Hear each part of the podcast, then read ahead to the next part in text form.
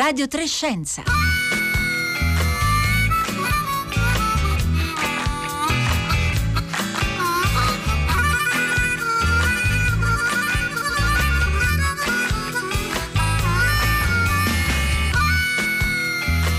Buongiorno a tutti da Elisabetta Tola, ben ritrovati a Radio Trescenza, un saluto anche a tutte le ascoltatrici, gli ascoltatori che ci seguono in streaming o in podcast e quindi scaricano le nostre puntate dalla app o dal sito raiplayradio.it. Oggi è lunedì 16 novembre, metà della popolazione scolastica italiana è a casa, le scuole lo sappiamo sono chiuse eh, a seconda del colore delle regioni e della situazione a volte decisa anche anche eh, direttamente dalle stesse regioni, sono a scuola ancora gli studenti delle scuole primarie e a seconda appunto delle regioni quelli delle scuole medie, eh, cosa questo significhi per il benessere, per la vita sociale, per lo sviluppo dei bambini e dei ragazzi? È una domanda aperta ed è quella che vogliamo affrontare oggi qui a Radio Trescenza, così come vogliamo parlare di come i bambini e i ragazzi eh, stanno vivendo tutte queste regole, come stanno vivendo e applicando queste regole eh, nella loro quotidianità. Quindi se eh, volete raccontarci eh, appunto esperienze dirette che osservate tra i bambini e i ragazzi di vostra conoscenza, potete farlo scrivendoci un sms o mandando un whatsapp al 335 5634 296 oppure contattarci sui nostri profili social eh, Facebook e Twitter dove ci trovate come Radio Trescenza con il 3 in cifra.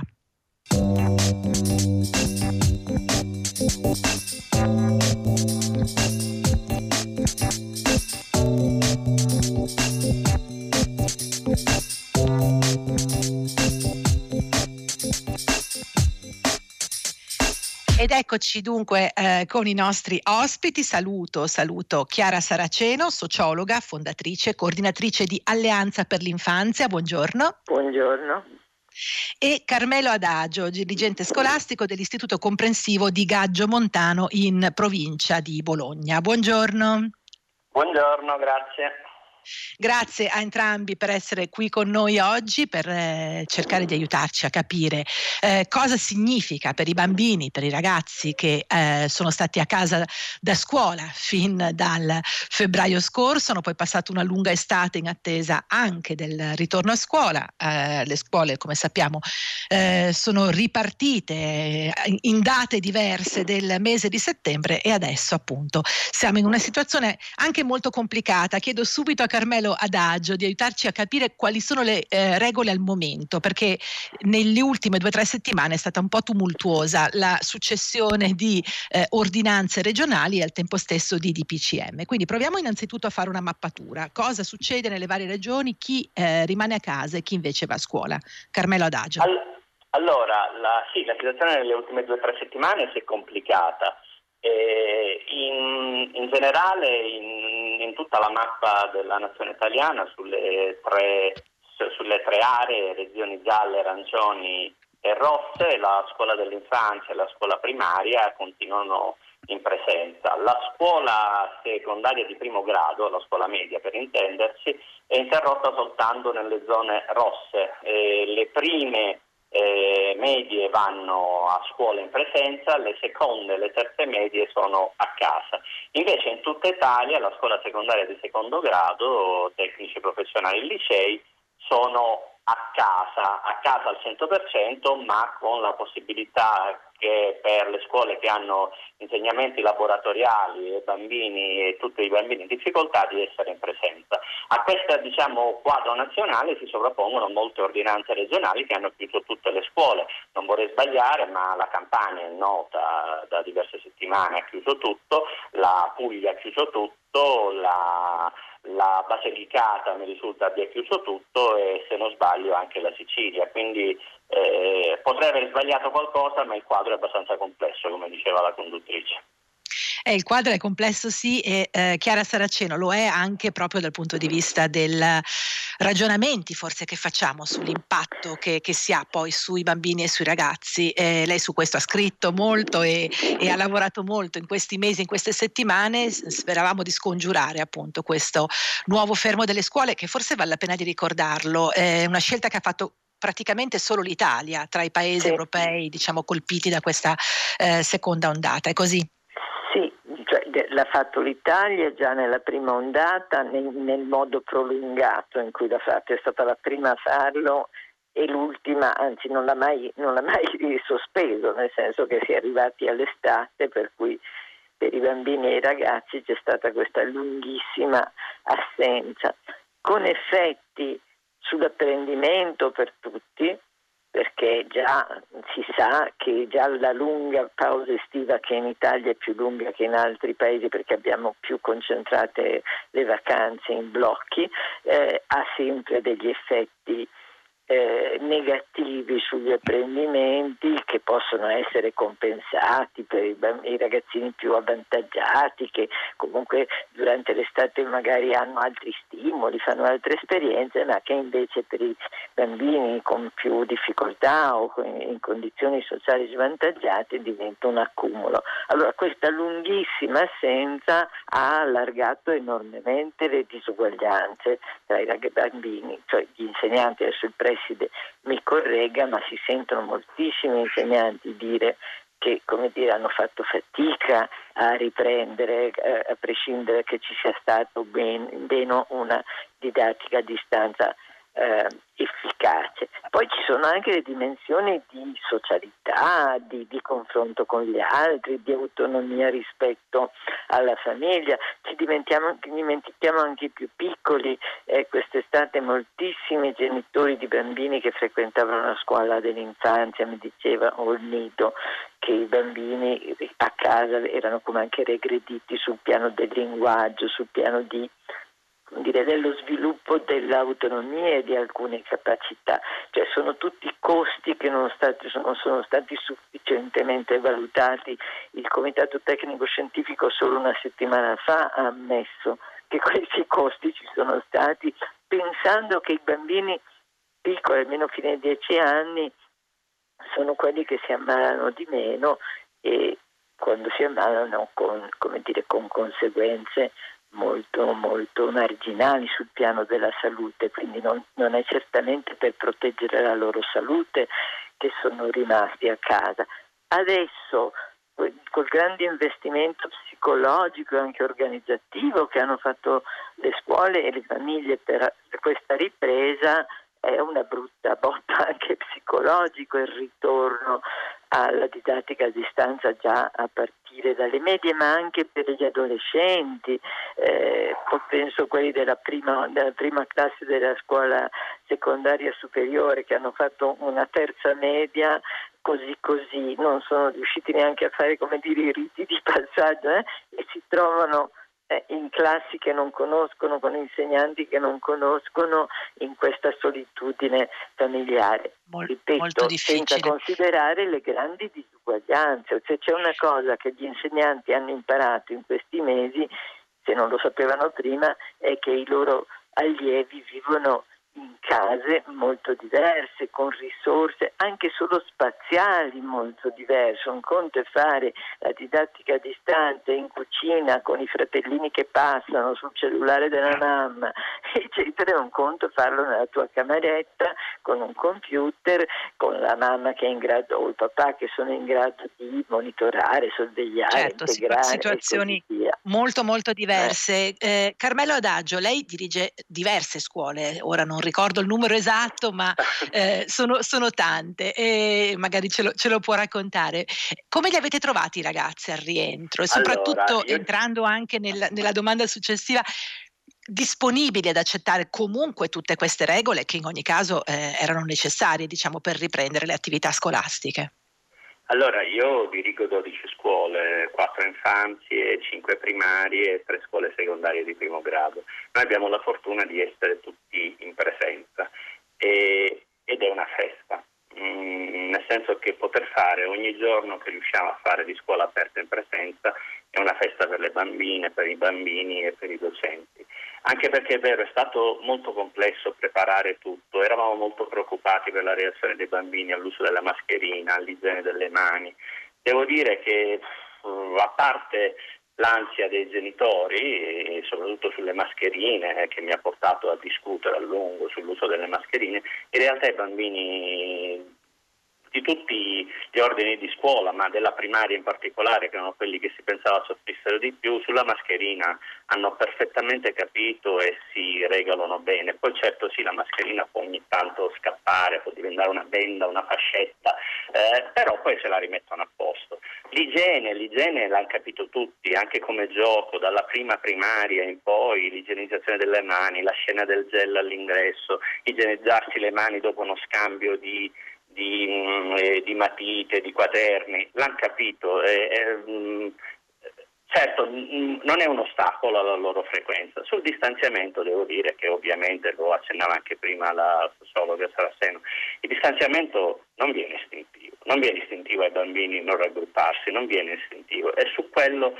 cerchiamo di lavorare e, e qualche disagio lo crea eh, cerchiamo di tenere però una vicinanza emotiva, affettiva, relazionale e quella è la cosa più importante per i bambini. Eh, non dico che non ci sono difficoltà, eh, queste regole, eh, se mascherina igienizzazione e anche le finestre aperte, spalancate per il ricambio dell'aria, sono state introiettate, eh, ben applicate dai bambini, eh, il distanziamento, la chiusura nelle bolle purtroppo, il non poter lavorare a classi aperte, a classi mescolate, soprattutto nell'infanzia. Pensate quanto è brutto non poter mescolarsi con le altre bolle e tutti i momenti di, di aggregazione in cui si usciva dalla classe, che per i bambini erano importanti, la mensa, il giardino, nell'intervallo, il poter stare insieme al di là della propria classe, i bimbi attratti dai più grandi, eccetera eh, tutto questo purtroppo stiamo cercando di sopperire con, con altro. Quindi le regole, alcune quelle che forse preoccupavano di più i genitori sono state benissimo introiettate, la mascherina, la finestra aperta, basta un maglione in più e il ricambio dell'aria c'è.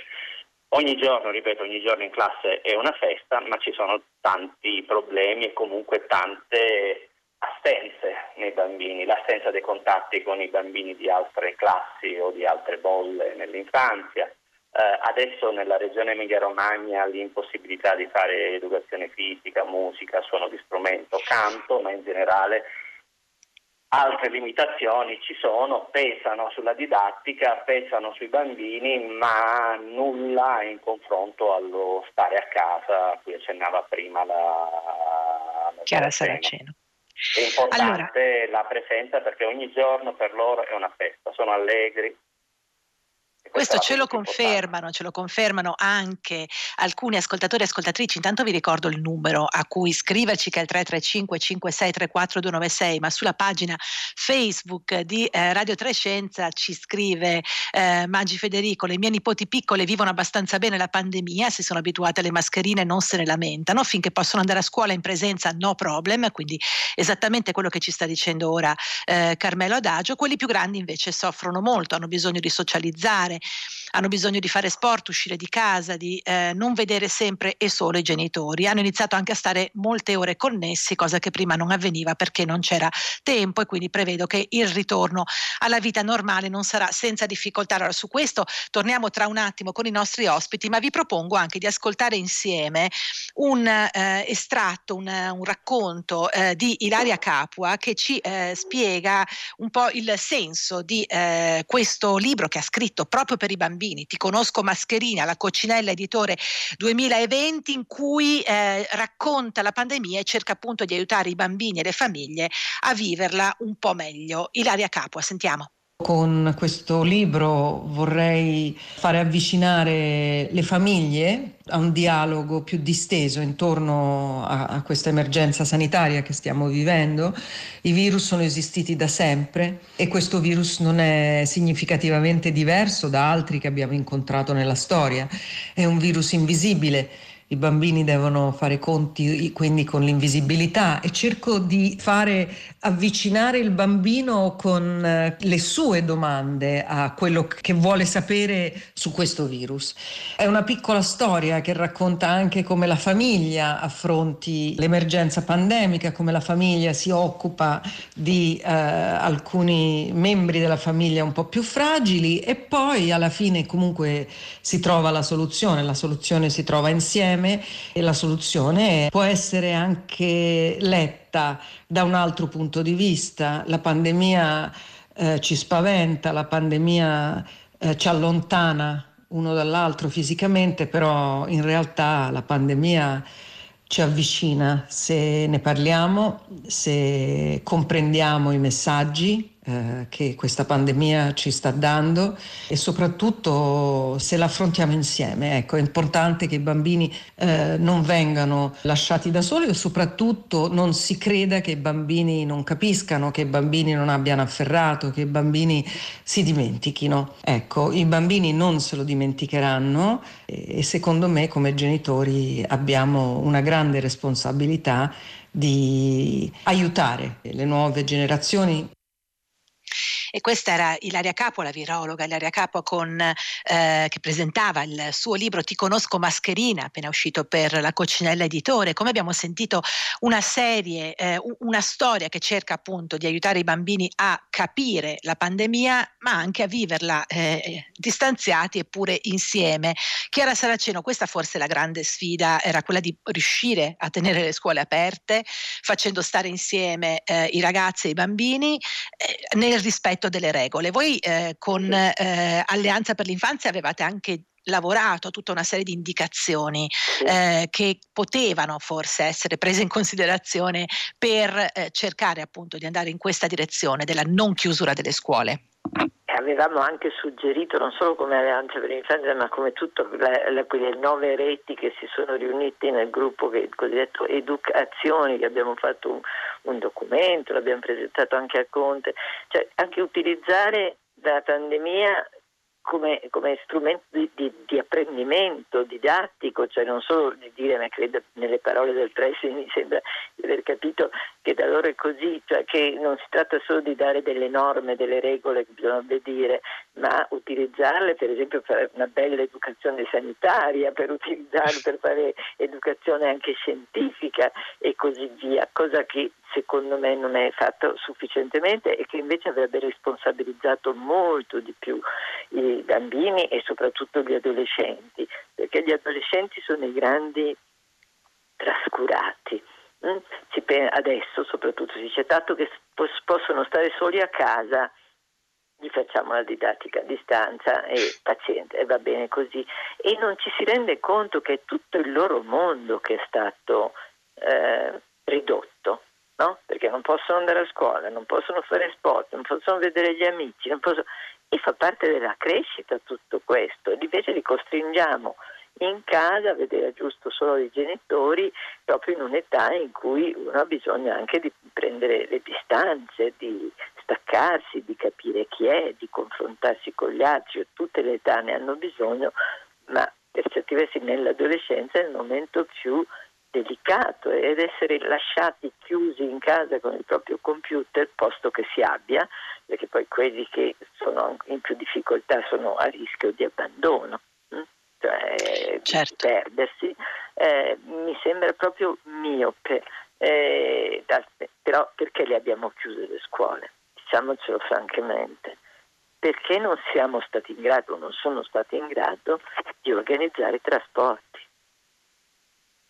No, perché questo è stato il problema, non perché le scuole fossero un luogo maggiore di contagio che la fabbrica o la famiglia, ma perché, sono, perché eh, non si è calcolato il contagio tutto sommato mantenere per la scuola media superiore la, come si chiamava, la didattica integrata se, se i, i trasporti avessero funzionato, cioè fossero stati adeguati al bisogno, non ci sarebbe stato questo problema. Questo problema. E questo è senz'altro un tema. sacrificati i bambini, i ragazzi. Cos'è esatto, questo? Dobbiamo giusto. prendere atto. Ecco, sono stati sacrificati nei loro confronti. Eh? No, eh no. e infatti, allora, su questo ci stanno arrivando veramente tanti messaggi al 335 56 34 296. Ci sono insegnanti di, di scuole di vario ordine e grado che ci dicono eh, stiamo facendo veramente i, i, salti mortali. Qualcuno dice però ricordate anche che le classi a volte sono molto, anzi normalmente sono molto numerose. Per esempio nella mia consiglio di classe siamo ben in 5 ad essere contagiati. Chiaramente è comprensibile che da parte di chi lavora nelle scuole ci sia anche eh, molta preoccupazione no? per il proprio stato di salute, non soltanto per eh, diciamo la, la, frequenza della scuola. C'è anche chi ci dice che c'è una grande confusione in alcune regioni, adesso in Puglia sappiamo che c'è eh, anche un ricorso in corso, scusate il gioco di parole, e, e, quindi non è chiarissima la situazione come evolverà nei prossimi giorni. Eh, c'è un ricorso al TAR contro l'ordinanza regionale di chiusura di tutte le scuole. Eh, un insegnante Chiara dice ho chiesto eh, oggi ad ognuno dei miei alunni quinta liceo classico, quindi eh, immaginiamo una quinta ginnasio, come stessero, riassumo, molti dicono di stancarsi tantissimo con la DAD e di, con la didattica digitale, di essere deconcentrati nello studio pomeridiano a casa, altri cercano strategie per poter evadere, suonare, camminare e poi riprendere ad apprendere, pochi dicono di sentirsi in una comfort zone in cui stanno bene dietro lo schermo protettivo. Il lavoro di noi insegnanti è fondamentale anche se noi stessi siamo stanchi e isolati con ben pochi confronti, tranne qualche caffè telematico con i colleghi. Poi ci sono due messaggi un po' di segno opposto. Mauro che dice i bambini hanno risorme, risorse enormi e supereranno benissimo questa fase, state esagerando, sono gli anziani che pagano di più e speriamo che presto si superi questa fase. E per contro invece una nonna che non si firma ma dice parlo come nonna, vedo i miei due nipoti di 6 e 9 anni particolarmente obbedienti e diligenti, non vi sembra che già questa docilità costituisca nel comportamento dei bambini una anormalità? Allora Carmelo Adagio, torno a lei. Eh, come li avete visti? i bambini dopo l'estate? C'è stato un effetto che avete potuto in qualche modo eh, misurare, vedere dopo appunto la lunga chiusura eh, del periodo da, da, febbraio, da marzo a seconda della regione eh, fino a settembre e eh, lei ci diceva prima eh, adesso ogni giorno è una festa, però c'è anche questa preoccupazione di dover chiudere di nuovo proviamo anche a rispondere a questi messaggi. C'è chi si sì, chiede proviamo. se sia ecco, normale o anormale anche tutta questa diciamo, adesione da parte dei bambini alle regole e poi naturalmente ecco, rimane la grande differenza forse tra i bambini delle scuole d'infanzia e scuole elementari e poi quelli delle scuole medie e i ragazzi delle scuole superiori. Sicuramente c'è una differenza. Mm, I bambini sono tornati con una, felicità, con una felicità eh, che tutti hanno potuto vedere a scuola perché appunto era da febbraio è vero che sul piano degli apprendimenti, eh, lo diceva anche Chiara Saraceno, della socialità, abbiamo avuto a volte qualche regresso, soprattutto nei bambini piccoli che non avevano nemmeno completato il loro percorso di inserimento, mettiamo all'infanzia, e sono dovuti ripartire, era come un ripartire da capo. Questo è stato apprendimenti, sulla didattica a distanza possiamo stendere diversi veli pietosi. E, mh, eh, tutt'oggi vedo che eh, si fa didattica a distanza nelle scuole secondarie di secondo grado, sono anche genitore oltre a, a dirigente, come se fossero in presenza e non è pensabile e non è possibile, non è pensabile fare otto ore di video lezioni in una giornata o sei ore o sette ore. Delle linee guida abbastanza intelligenti quest'estate erano uscite ma adesso sono state tutte rimangiate dal Ministero e dalla pratica, per cui si calcola un'ora di lezione come un'ora di didattica a distanza. I poveri adolescenti è ovvio che siano affaticati, come diceva la la, la, mamma di prima, perché non è pensabile, eh, richiede lo stare sullo schermo, una attenzione, una capacità di attenzione, uno sforzo attentivo che è superiore a quello del stare in classe senza nemmeno poi il conforto della socialità, della vicinanza, del guardarsi con i compagni. Però tornando al mio ordine di scuola, quello delle infanzie primarie e medie, sì, abbiamo notato qualche difficoltà di socializzazione in alcun bambino e, e, qualche ritardo negli apprendimenti, nessun problema che non sia risolvibile con una buona frequenza. Noi stiamo avendo la fortuna di aver già fatto due mesi di scuola aperta, dal 14 settembre a oggi siamo stati aperti. Eh, poche situazioni di, di, di difficoltà e devo dire per questo ogni giorno in cui riusciamo a stare aperti riusciamo a recuperare dei pezzi.